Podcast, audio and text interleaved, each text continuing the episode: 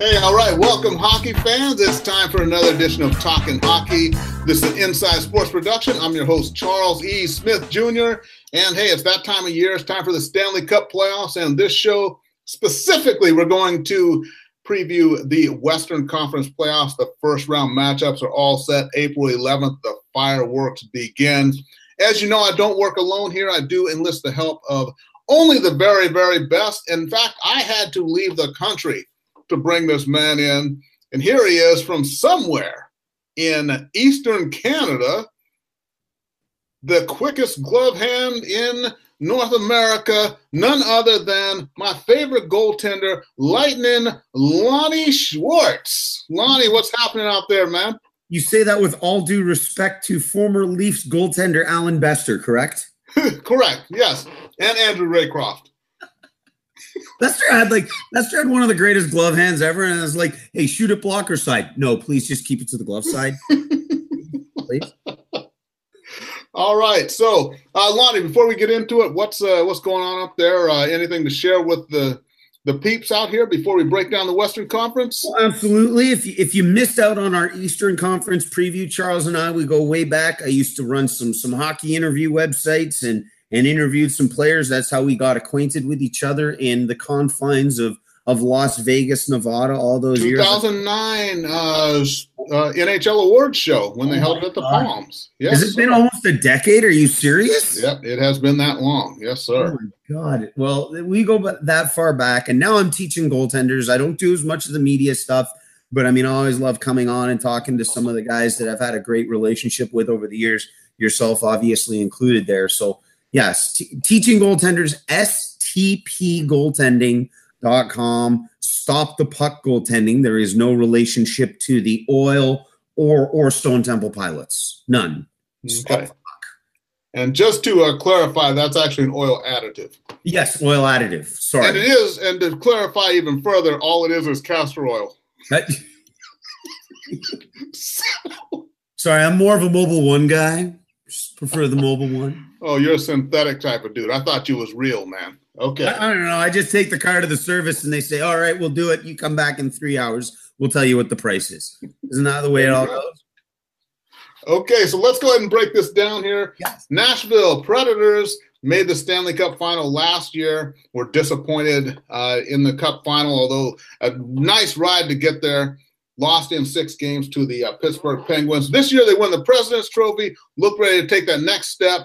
And then on the other side, facing them, you got Colorado. Colorado, a great story in their own right, improved by 48 points in one year, went from uh geez, not even pretender, but just a just a horrible, horrible franchise. Traded Matt Duchene, and I'm not putting it all on Matt Duchene, but somehow that kind of changed the chemistry. And here they are now. Nathan MacKinnon leading the charge. I think he had what 39 goals this year. And then of course they still got Gabriel Landeskog becoming a solid team. Uh, but Sir Semyon Varlamov, there's really the starting goaltender. He's going to be out. It's going to be Jonathan Bernier, who famously backed up Jonathan Quick in 2012 when the Kings won the Stanley Cup. And they're going to be going against Nashville. But Nashville, you look at them uh, from goal out. I mean, Pekka Rinne in goal, PK Subban and Roman Josi on defense, and a plethora of guys who will basically, uh, in essence, beat the snot out of you at yeah, forward. This is, so, this is going to be a real interesting series from the from the standpoint of how long will it last truly. I mean, you brought it up. Colorado, everybody last year going, Joe Sakic, you were a great hockey player, but we're questioning your hockey acumen. And right. then this year, he makes that trade. Nathan MacKinnon all of a sudden finally remembers why he was one of the most highly touted talents when he was drafted by the Colorado Avalanche. So it's nice to see that he's mm-hmm. reached that potential. However, as a team, do they have enough? Like, remember, they they went on what 10 game win streak during the season, and Varlamov was injured for a good stretch of that. So Bernier did have a big hand in that. But this is Stanley Cup. Is he going to hold up to the scrutiny and pressure? And and you, like you said, we're talking about the defending Western Conference champions here a team that Pekka Rinne, perennial Vezina Trophy candidate. Juuse Saros, his backup goaltender, had some really good starts this year as well. So if for any reason the injury bug takes a big bite out of Pekka Rinne, they've got an amazing backup goaltender. Then they've got a defensive core that is unmatched in the National Hockey League. Right. You've got Roman Josi. You've got Ryan Ellis. You've got PK Subban. You've got Mattias Ekholm. Those are four top-notch defensemen right there. Those are 1A, 1B on every team, just about. I mean, yeah, we talk about PK Subban an awful lot, but the C on the sweater belongs to Roman Josi. That guy is a horse. He drives the offense. He does the penalty kill. He's five on five. I swear he might change in between periods with Pekka Rinne and no one notices. That's how complete Roman Josi is. like he doesn't get enough credit because yes, PK Subban is very talented, very exuberant. Roman Josi just sits back there, kind of a la Nick Lidstrom, and says, "Okay, I'm, I'm going to do my job. What's my job?" Well, he plays in Nashville, though. That's the other thing, and you know, I still contend that even though Weber hasn't had great luck there in Montreal, but he should have won the Norris three times when he was in Nashville. But it's hard to get any any credit for anything playing in that particular market. If Roman Josi played for the Rangers, could could you just imagine? It'd be massive. It'd be massive. But he, the the best part about it is, and and let's get the formality out of the way. I do believe that we spoke about this off air. Neither of us are picking Colorado in this series. Let's be real here. This is this is Nashville. If, if there's a series that could be swept, this one could very well be it right. out of every series in the in the playoffs. And it's it's good that Colorado made it. Thank you for coming to the party but not everybody gets to stay. So bye bye. You're gone yeah. in maybe four games, probably five if they if they steal one out, you know, in Colorado. But I, the I only question here, really, yeah, they, you know, a lot of teams have died in that mile high air there in Colorado. That's true, but the only thing here is honestly, and all due respect to Colorado, like you said, but it's only a matter of is this going to be a sweep or not. Yeah. If, if Colorado wins this series, I'm going to be beyond shocked. Beyond I think shocked. everybody in the hockey world would be. Yes. And and big credit again because this is definitely going to be a story that will get thrown out there once more. And that's how Nashville has embraced the game and how that entire street right around Bridgestone Arena is just a massive wall of people for the Stanley Cup playoffs. It's fantastic to see a market that was dubbed just non-traditional, won't be successful to be right. a perennial Stanley Cup contender now with a fan base that has fully embraced it. There are people who who travel to Nashville from Canada just to take part in those playoff festivities. There's just an energy to it that they say you can't match. You can't find that even here in Toronto, where they gather by the thousands in front of the Air Canada Center. So, so it's going to be interesting to see that play out again this year too. Good on Nashville as a group yep. of fans in a market that was dubbed and deemed a potential failure for many, many years. There we go. And you know, something else I like about these Western Conference playoffs is that they're all actually, as the chips fell, they're all division matchups.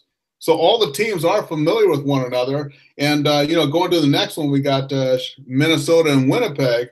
They all all these teams they played each other four times. They battled for the division. Now they're battling each other in the in the Stanley Cup playoffs. So a good chance for some some acrimony, you know, that has developed, and now everybody gets to take it out in the seven game series. But Minnesota against uh, against Winnipeg here. Winnipeg won the season series three games to one. Minnesota, of course, they suffered that big blow with with Ryan Suter going out with this with the broken leg there just a couple of weeks ago. They're not going to have him on the back line. They already had trouble with Winnipeg in the regular season. So I guess what it comes down to with this, and we know that Connor Hellebuyck, he's set the record for wins by an American-born goaltender, 44 wins this season in net for Winnipeg. Of course, playoff hockey is different, but really what it is is a and Devan Dubnyk over there. He's been solid for Minnesota for a while now, but it's a matter of this Minnesota team, which had so much difficulty with Winnipeg during the regular season. Now Ryan Suter is gone off the blue line. Do you see Minnesota winning this series? And especially remember Winnipeg. Now, Nashville won the President's Trophy. Winnipeg was only three points behind them in the regular season. So Winnipeg gets overlooked. I mean, they're in Manitoba, which you know, when you look at, at Canada, there you've got you know Ontario, you got uh, you got BC on the other side, then you got Manitoba. They are the runt of the litter, are they not? Yeah, the yes. Manitoba. Manitoba isn't exactly a province that everyone in Canada, shall we say, looks at as a, a, a vacation destination. I'm just trying to be diplomatic. I've yeah. driven through the country. Uh, I was married at one point to someone who hailed from Manitoba, and and I must confess that it, it is a city maybe not worth the ire that the San Jose Sharks threw the, their way earlier in the year, but like I said, nobody's exactly rushing to selloffvacations.com to say, "Can I stay at the corner of Portage and Main?" Right. But the Winnipeg Jets had a phenomenal year. And I don't think anybody truly expected them to have as good a year as they had. Uh, Connor Hellebuyck, as you pointed out, breakout season. Will he translate that into the playoffs? Remains to be seen. But they've got a hell of a lineup, too. Mark Scheifele might be one of the most underrated players in the NHL. While he was out, though, they still performed well. Blake Wheeler wearing the C, he throws mm-hmm. around the weight. He's able to contribute offensively. Dustin and Byfuglien. We Don't talked about Big Buff, baby. Big Buff. That, well, Big I mean, buff. how can we forget the linebacker on skates? right. Like, like I love it. I'll always remember, even when he was in Chicago, that highlight reel uh, where he just walked or sorry, skated right up to the glass, the arms outstretched. Like, what's he gonna do? What's he gonna do when Hulkamania runs wild on you? Or, well, buff. Any which way, you've got a team that's very complete. We talked about Auston Matthews on the Eastern Conference side. Then there's Patrick Laine, the number mm-hmm. two draft pick, whom if even if Toronto for some reason said, you know what, we're just going to go with this Laine guy, would have been all right. I mean, right. he competed for the Rocket Richard Trophy. There was no sophomore slump. He looks like I was watching. I was watching a game. He's grown this crazy beard. I'm watching with my friend, and I turn and I say, "Hey, look, Satan's goat learned how to play hockey, but the guy can score. the guy can score. You look at, but you look at just his facial. I'm not trying to be a dick. Okay. I'm not trying to be that guy, but I mean, look at the guy. You look at him and you're looking and going, if Satan had a goat that could play hockey, it would be him. And, hey, you and know what? The beard has nothing to do with his hockey skills, so you can say what you want about it. That beard or whatever that thing is hanging off his face is what it is. It should have its own blog, as far as I'm concerned. It just looks you evil. Know? It looks yes, evil. It yes. Much like the eyebrows of Miroslav Šatan. Remember him? His name was spelled Satan, and he had those evil looking eyebrows that kind of curved in. Was it yeah, ever known that he actually shaved them that way, or did they grow in that way? I don't know. His name is it, Satan, as most right. of us would have ignored the silent H that doesn't exist.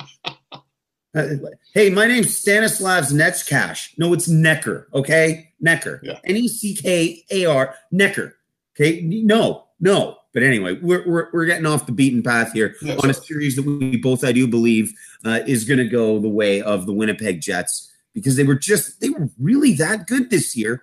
And like you said, Ryan Suter, the backbone uh, of the defense, doesn't really have a backbone without a femur. And you can have the comeback of Eric Staal all you want. Right. It's nice to see. That's a great story. But I don't think that's going to translate into a great postscript, no matter how well Devan Dubnyk plays this Winnipeg team is is is actually a pretty scary prospect. So we got Winnipeg in what five or six? You think? Uh, you know, as we say, we don't pick the number here. It's just a matter of how competitive you see the series. Either you see it as a four or five game series, a five or six, or a six or seven if you think it's going to be a dogfight. It will be brief. I don't see there being a dogfight because Minnesota just doesn't have the horses to compete right. with with a team like Winnipeg. Four or five. Four, four or five. I'm saying and you know what? Maybe maybe we just talked about it with Colorado and, and and Nashville. Maybe this one's even more of an obvious sweep than we're giving it credit for. Yeah. Yep. Okay. All righty. So now let's get to the Pacific Division. Now that we broke down the Atlantic Division playoffs, let's go ahead to the Pacific Division. Old rivals getting reacquainted. I'm looking at the tree. Ducks. The, the, the, oh wait, we're not going to that team yet. You're going. We're going to the Ducks. We're, we're going, to the Ducks. Yes, we're saving the new kids for the uh for the last. Year. Oh, okay. They're the last ones. Sharks and Ducks getting reacquainted in the playoffs. Uh, many playoff battles have come before. Remember, the Sharks won the President's Trophy and played the Ducks in the first round. It did not turn out well for the Sharks. So here they are. Sharks won the season series 3 0 and 1. uh, in the season series. So, anyways, but we're looking at injury problems here. So Cam Fowler, who's one of the just a, an incredible skating skating defenseman for the Ducks, he's going to be out. He's uh, done for the playoffs. In fact, John Gibson, who uh, uh gets injured every, he's made of glass. You know, I'm not trying to put him down, but that's just the way it is. Half the time, you don't even see him get injured. All of a sudden, he just leaves the game and then he's out for 10 days. So Ryan Miller is going to be stepping in uh, for the Sharks. Joe Thornton, he's been out since January uh, with a knee problem. He's not going to be available in game one. I don't know what his status is for the rest of the playoffs. And then uh, Evander Kane was injured about a week ago or so. And Sharks dropping the final game of the season, which would have given them home ice in the uh, playoffs here. Instead, it's going to be in Anaheim. So, uh, what do you think about this one, man? Good matchup, good energy. It should be entertaining. I always get. I, I don't. I don't want to say. I don't give enough attention to these two teams, and I don't think anybody in the NHL uh, outside of your geographical area, because you're close enough to you know watching a lot of Anaheim games and watching your share of Kings games, obviously. So there, these are sort of two teams that that are part of the National Hockey League that everybody kind of forgets about. And it's like, but they're two very good hockey teams. At right. the same time, there's consistent playoff performances. They make the playoffs. I mean, unfortunately for San Jose, as we've talked about off air before, they they win conferences, they win presidents trophies. It doesn't matter. They don't they don't seal the deal. They don't take Stanley home when when the prom is all done and the lights are up. They just yep. like, hey baby, you want to come home? Nah, I'm going home with the other guy. I'm sorry. I know yeah. you're nice. We had a good run, but I'm sorry. But many times they've walked into the dance with the prettiest girl in their arm, but they don't leave with her. Exactly. That's the problem. Yes. Exactly. So I, I, I mean, Ryan Getzlaf, uh, every year that I've drafted him in my hockey pool, somebody makes a joke. Oh, you've picked old man Getzlaf. But old man Getzlaf still puts up the apples. Like this guy's got an orchard. Corey Perry, he's not the Art Ross guy that he used to be, but he's still an effective offensive talent. And you, like you just pointed out, Ryan Miller's going to be in net when he when he's got to be. And he, look, there's another former Vezina can or sorry Vezina Trophy winner, not candidate winner, and mm-hmm. he can perform when there is some pressure on the line, unless Sidney Crosby puts one between the legs. That's neither here nor there. I'm sorry, I have to throw that in there. Oh, Canada! I'm sorry, it just overwhelmed. Well, I just think that to me, you can sum up Ryan Ryan Miller's career by that whole thing of they play, talked about how well he played in that Olympics against Canada, but ultimately it was a loss. Yeah. And to me, that's kind of Ryan Miller in a nutshell. I've, I've followed him since he was in Buffalo because, you know, the American goaltender. And I always look at American born goaltenders and kind of uh, look at them a little bit more, you know, I scrutinize them a little bit more. And I've just seen him honestly fold under pressure a few too many times. Uh, Martin Jones there on the other side playing for the Sharks. Uh, he was he's been strong when he had to be. He was Jonathan Quick's backup in 2014 when the Kings won the cup, and now he's gone to San Jose and proven himself. Ryan Miller's been on a good roll here lately. Uh, Josh uh, John Gibson, I just don't know if he can stay healthy or not. I can pick this. I'm going to say San Jose in seven in this series, although I don't know what the whole Joe Thornton situation is. And the, the bad thing with Thornton is not just the age, but the fact that it was a knee injury. So you wonder how the cardio is going to be when he gets back. You know, that's the thing because it's one thing, it's upper body. You can still do all the leg work you need to do. So if Thornton does come back, you know, how good is he going to be when he gets back? That could be a factor because uh, the Ducks, you know, that second line, which doesn't get a lot of play, a lot of airtime, but Ryan Kesler, uh, Andrew Cogliano, and Jakob Silfverberg, uh, good energy line. Cogliano is just the the consummate professional to me. Not the, I mean, he's got good speed, but that quickness in small spaces that he has. Normally, he's able to draw almost a penalty every game because he just gets away from somebody, and they've got to clutch and grab and hook and hold him. But uh, I'm still going to go. Good series here, very entertaining. I urge everyone in Eastern Canada to watch this series.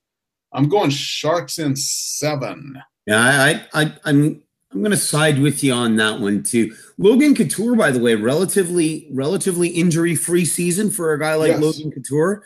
And as far as I'm concerned, this is somebody who can take over the reins from Joe Thornton as as a leader and an engine on a team like San Jose. And what He's about Little guy. Joe, man? Don't diss Little Joe now. what the well, big Joe Pavelski? Yeah, exactly. I would never. Rug really ties the room together. I never would. Yes, he does tie. Does he not?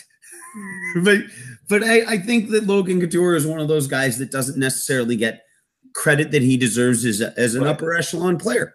I mean, he he's posting when he's not injured, he posts points. And and it's not to say that he's going to have an Art Ross kind of year ever in his career, but he's going to be a very good offensive talent for many years to come, yeah. as is the big Pavelski. But it's just a bit of a, a different game. I would. I would. Burns, Burnsy on the blue line. Hey, the Norris yeah. Trophy guy on the blue line with that beard that really puts Pat. He should skate up to Patrick Laine and say, "Patrick, yeah, see, this is a beard."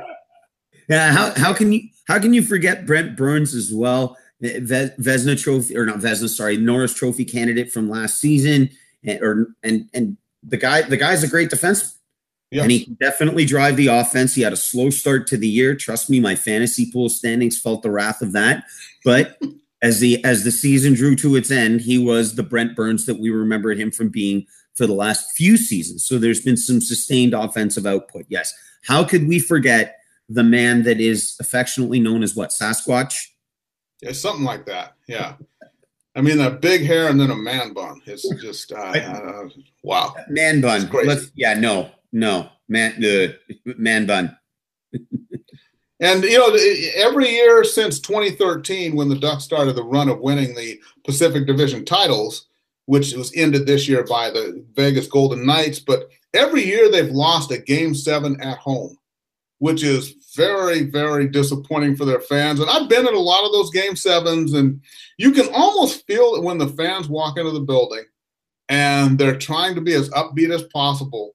But it's almost like everyone knows. And it's like they've had a 3 2 series lead every time and then lost a game on the road and come back. And I don't mean they lose a hard competitive game barely at home in game seven. I mean, they fall on their faces in game seven at home. And if it gets to a game seven here, their, their only chance is to beat the Sharks in six. That, exactly, yes. Don't make it to seven. Don't make it to seven. Don't. I'm saying Sharks in seven, though. I just I like the team, and with the teams facing injuries, but I think that the more key injuries are on the side of the Ducks, with Fowler being out, He's a big chunk of that offense moving the puck. And remember, they no longer have Sami Vatanen because they did trade him for Adam Henrique to get more punch up front, which Henrique has been great. But still, yeah. it comes down to the defensive core. I like the defensive core of the Sharks a little better now with Fowler out. And then the goaltending, I just tend to trust Martin Jones more than I trust Ryan Miller. Uh, if you want to know why I feel the way I do about Miller, uh, you can ask the fans in Buffalo. You can also ask the guys in St. Louis when he was brought there to take them to the promised land. And how did he do there? Was his goals against average of what, 5.2 or something yeah, like that in that playoff year? It's terrible. So I'm going Sharks here. Uh, and and, I'll, and I will side with you again on that. And I think, like you pointed out, the first two series we talked about could be the potential sweeps of the entire Stanley Cup playoffs. This will likely be one of those where it's like if it goes to seven games, nobody's going to sit there and go, well, I wasn't expecting it to go to seven games here. I, yeah. I think I think we're both on with that too. I know it's it's the agreement parade here, but I don't know how you're going to feel about about my views here on the on the next series at hand. Where oh, where we met series. in Las Vegas, Nevada, the promised land for ten years of an NHL franchise. Yeah, you know, and that's my life. You know, most guys go there and meet they meet strippers. I meet Launy in Vegas. You know, that's just how things go. But you know what? I doubt if anyone met a stripper eight years ago, they'd still be talking to her now. But I'm still talking to you. So, you know what? I think I fared pretty well. And I did see The Hangover also. That came out. I saw that in Vegas. um, you know, so it was a good trip overall. Make a probably lifelong friend and didn't meet any strippers. That's always good. My wife was okay with that too. You know what? And I was there to cover the NHL awards. You were there to cover the NHL awards. We had some fun. We still keep having fun all these years later. And now, as as people have always been, you know, a little skeptical about this Vegas franchise, the minute there was the NHL awards being allotted to Las Vegas over Toronto, you knew something was brewing for like the last decade.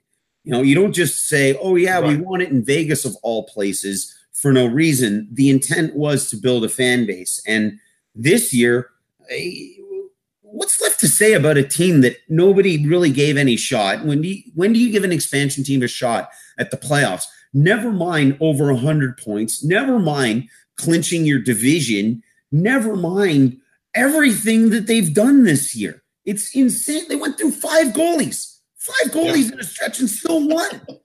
they had sustained win streaks of more than five games on multiple stretches throughout the year. And this is a, and this is a team that, full of guys that people didn't want on other teams. However, the NHL needed to make this team viable.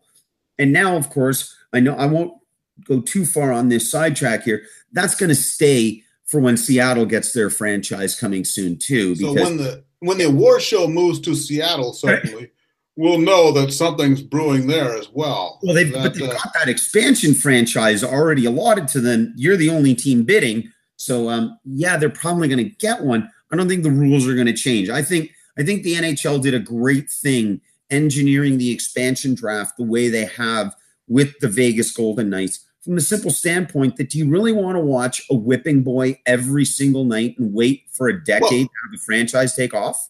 On that note, I believe that the the uh, Arizona Coyotes have applied for a franchise draft. They would like to just go ahead and just uh, disband the entire team, have a everybody except for Oliver Ekman Larsson, and then get to have a franchise draft there. Uh, yeah, yeah, they, they just, expansion draft. Yeah, expansion draft. history. Don't you guys already exist? Not really. Not really. well, not if you ask the city council of Glendale, Arizona, they don't exist. But anyways, let's not get sidetracked with Arizona yes. and how long they'll be there and all that. What we've got is the Los Angeles Kings, who really laid down a fan base there in Vegas because they played Frozen Fury there since the uh, since the mid '90s or late '90s rather. So a lot of uh, Kings fans were already out there. Vegas, they come along. The Kings won the season series two one and one. We we like that Vegas team, you know. And look at the goaltending matchup: Marc Andre Fleury, who's got three Stanley Cup rings. Jonathan Quick, two Stanley Cup rings for the Kings. But uh, this seems to be, uh, you know, it's about matchups here. And I know you're liking the Knights here, but you know when I look at it, I mean Jonathan Quick versus Marc Andre Fleury. I know what Quick has done in the playoffs. I know what Fleury's done. I think I, I, tend to give the Kings a little edge there. Now with the defense, Drew Doughty on one side. Although the never, overall core, never maybe, doubt the Doughty. Yes, never exactly. There is no D. There is no B in his name. Okay, not a doubt, right? And then, but here's the thing, though. Up front, the one-two punch at center, Anze Kopitar, Jeff Carter. I think one of the best you'll find anywhere. Although I like all the forwards that they have there in uh, in uh, Vegas, but remember the Kings allowed the fewest goals this year of any team in the NHL, and you know how things get a little tight in the playoffs. So with those matchups, uh, do you think that Vegas is going to have the same firepower that they have when the you know everything gets tighter? It's not able to make those passes. You know, not as much room out there. But this should be an epic series. Launy, go ahead and make that call. Are you are you going to pick the Golden Knights? I'm not going to pick the Golden Knights. I'm not. Okay. As much as I give praise to what they did as a franchise for the regular season, as as much praise as I give the NHL to creating an environment that allowed for them to have this kind of success, which was great to see, a very pleasant surprise to see. It's good for hockey. But the Los Angeles Kings had a comeback season of comeback seasons. We're talking about Anze Kopitar, who fell so far off the radar after last year. He gets that big contract, and everybody's like, what player did we sign? Who big contract and a C on his jersey. Yeah. And, and first had, time being captain it wasn't just an average season, it was abysmal. Yeah. He just kept waiting. And then this year, eh, he comes out and is like, oh, this, this is reminiscent of the Anze Kopitar that we know. And then over the year, it's like, well, it's still the Anze Kopitar we know. So last year's the anomaly.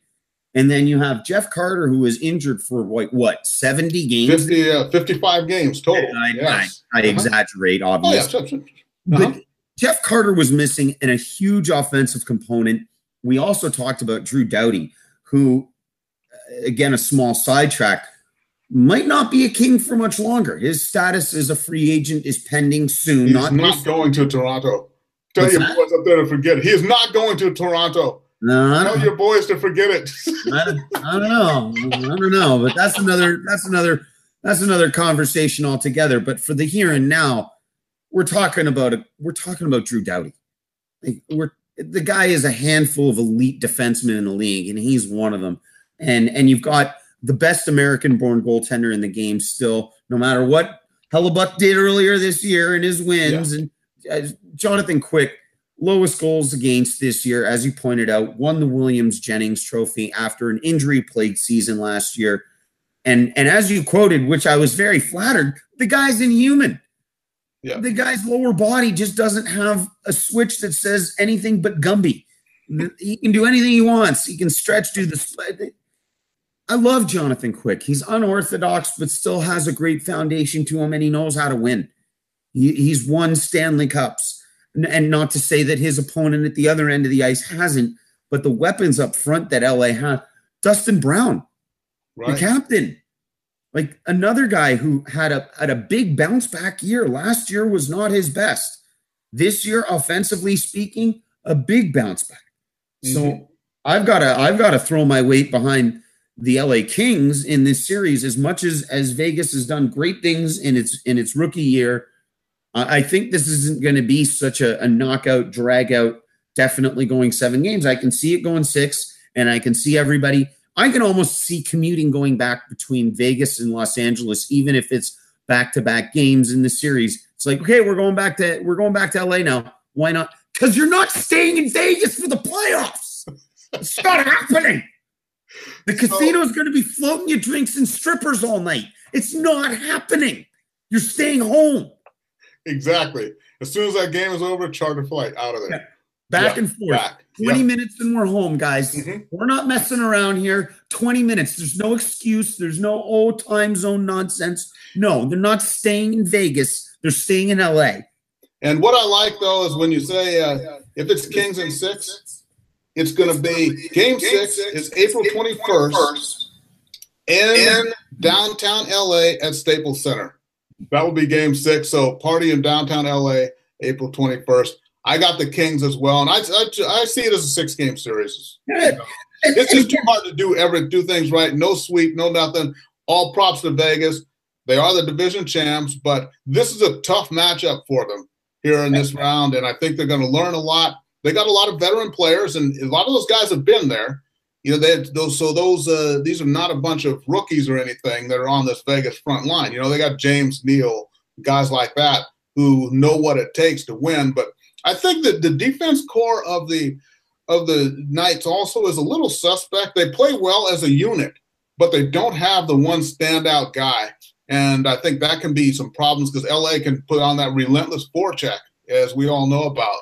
So I got LA in six here. Yeah. The core of the Los Angeles Kings is the core that's helped bring them the Stanley Cup before.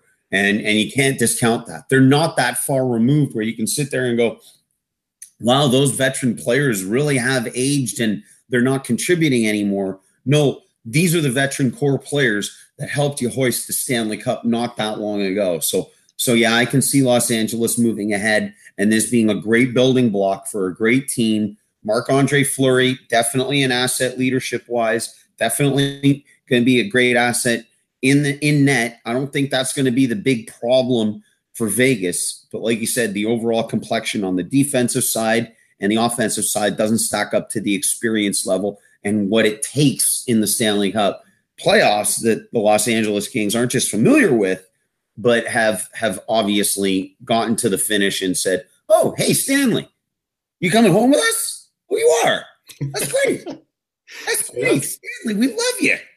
So we shall see. So yeah, with a little recap here, everybody. So we're picking Nashville and Colorado, we both pick uh, Nashville, just a matter of whether or not it's going to be a sweep. Uh, we both pick Winnipeg over Minnesota, and uh, we're both going with the Sharks over the Anaheim Ducks. And we also agree with the Kings uh, over the uh, Vegas Golden Knights. Everything gets started Wednesday, April 11th.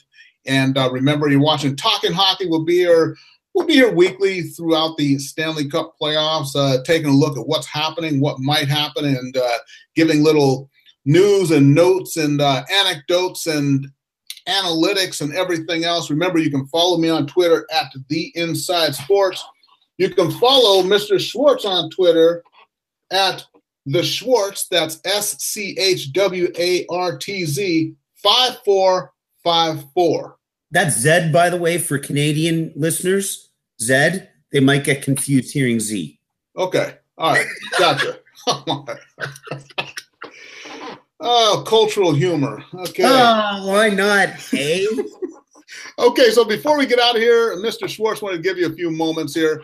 Uh, you have some wisdom you'd like to share with all of these um, hockey fans out here. You know, we are here to increase uh, NHL IQs. So, what have you got for us today, homeboy? Well, if you're unfamiliar with what this grind is all about, it is just that. There's no tournament like this to determine a champion. 16 games of, if you think regular season hockey, if you've ever just caught a passing glimpse and said, oh my God, that's vicious. Then mm-hmm. you look at what happens in the playoffs. That makes that look like a cloud on a rainy day. And then you see a guy taking a 70 mile an hour puck to the chicklets losing all those chicklets, and then coming back 10 minutes later to finish the game and then saying, I got a dental appointment tomorrow morning. That's the kind of sacrifice that kinds of players make every single year. You hear the laundry list of injuries that guys go through just to win the cup. What was it? Bergeron said, Yeah, I had a hairline fracture here, a punctured lung there. It's like, wait, hold on. You played with a punctured lung? yeah uh, this isn't normal. Patrice, people stay in the hospital for like a week when they you played in the most intense series imaginable. Yeah. There, let me give you perspective because even the most tertiary understanding of sports, most people go, these guys are tough, those guys are tough. Aussie rules football. They play full contact football without any padding. None. Like a knockout is the tour de jour. It's like, oh, you got knocked out. Okay. And I just drank water. Like, what's new? You know, they look at mm-hmm. hockey players and go, those guys are nuts. Yes. those guys are insane. So if, if, again this is new to you and we you know hockey's one big conversion family, equal opportunity. We don't care what sport you religiously followed before. Come on in, enjoy the party, see what we've all been enthusiastic about. We're not just high on maple syrup in Canada. We're not on this tremendous sugar high or a big drunken rage on beer that has an alcohol content more than two and a half percent. No, this is the sport. This is the time. If you're going to get hooked on hockey, if someone's going to pass you this drug that Charles has enjoyed, hook, line, and sinker, something that's been my birthright as a Canuck, this is the time for you to go, yes, I will try this fantastic drug called hockey. Yep, most definitely. And hey, you know, proudly I can say I have touched the Stanley Cup seven different times in five different states. The state but, of confusion, the state of inebriation, uh, state of denial. Uh, no, actually five different states. Hold on a second. You asked for a drop of knowledge on this, and and, yes. and I've got to ask you this because I don't think I've ever asked you this before in any of those states, did you take the cup and hoist it over your head? Once. Once I got to do that. You did it? In California during the lockout year of 2005, I was doing minor league hockey, the Long Beach Ice Dogs, and they brought the cup down. Uh, Phil Pritchett was there and everything. They did let me lift it over my head. I do have a picture of myself with the cup overhead when I was doing uh, color for the Long Beach Ice Dogs, providing color and also doing color commentary on television. I can't do and, that. hey, you know, I, I just can't do that. I 34 pounds, lightest 34 pounds I ever lifted. I, I mean, I've hugged it, I've kissed it, I've, you know, I, have been next to it and just like, hey, how's it going? But I've never lifted it over my head because, I, and I was given not a stern lecturing over this, but just a, a guideline by someone who won the cup the last Toronto Maple Leaf captain to actually win the cup is George Armstrong. And I played some hockey with his son. And during that lockout year, the former captains were allowed to get the cup for a little fun, right? So they bring it to, to Freddie's house, and and George is like, "Now you don't get to lift that over your head now." And you didn't win it, you didn't play, you don't, you didn't compete, so you don't get to do it. So the chief, because that's his nickname, was like, yeah. "Do that." So I'm like, "Okay, no problem. You're the chief." So I've I never. the chief was Johnny Bucyk. Was that more than? I thought the chief was Johnny Bucyk. from the old from the old Bruins back there. I guess you run out of nicknames at some point. Well, there are yeah, there are a couple. Look, you can go, hey, number four, and some people will automatically go Bobby Orr. But then there are going to be people in, in Quebec who will say Le Gros Bill, but also uh, il y a quelqu'un d'autre qui, uh, qui, qui utilisait le numéro 4, Jean Beliveau, uh, Bobby Orr, ça fait rien. Sorry, I had to flip the bilingual card there. And yes, I like that. Google Translate, that's legit French. I didn't just yes. make that up to confuse the American listener. No, that's legit French. Legit. I knew that. I could I could uh, understand it. A couple. Numéro qu'est-ce que tu dis? Ah, and number four means a whole different thing in New Jersey too. Do we want to talk about that? You know, oh, so. the devil incarnate, the man yes. with the most intimidating goatee of all time, that basically threatened the entire Detroit bench. That you're next, yeah, Scott Stevens, him, him. Oh, I love that man. Okay, everybody. Remember, we'll be here next week for you. Enjoy the Stanley Cup playoffs. We'll be giving you updates. I'm Charles E. Smith Jr. and for Mr. Launy Schwartz. Thank you for watching for watching Talking Hockey Inside Sports Production. We'll see everybody next time. Brink here from Super BS, talking about the things you know you love and the things you love to know. Join us weekly for a podcast about video games. Mostly. Oh.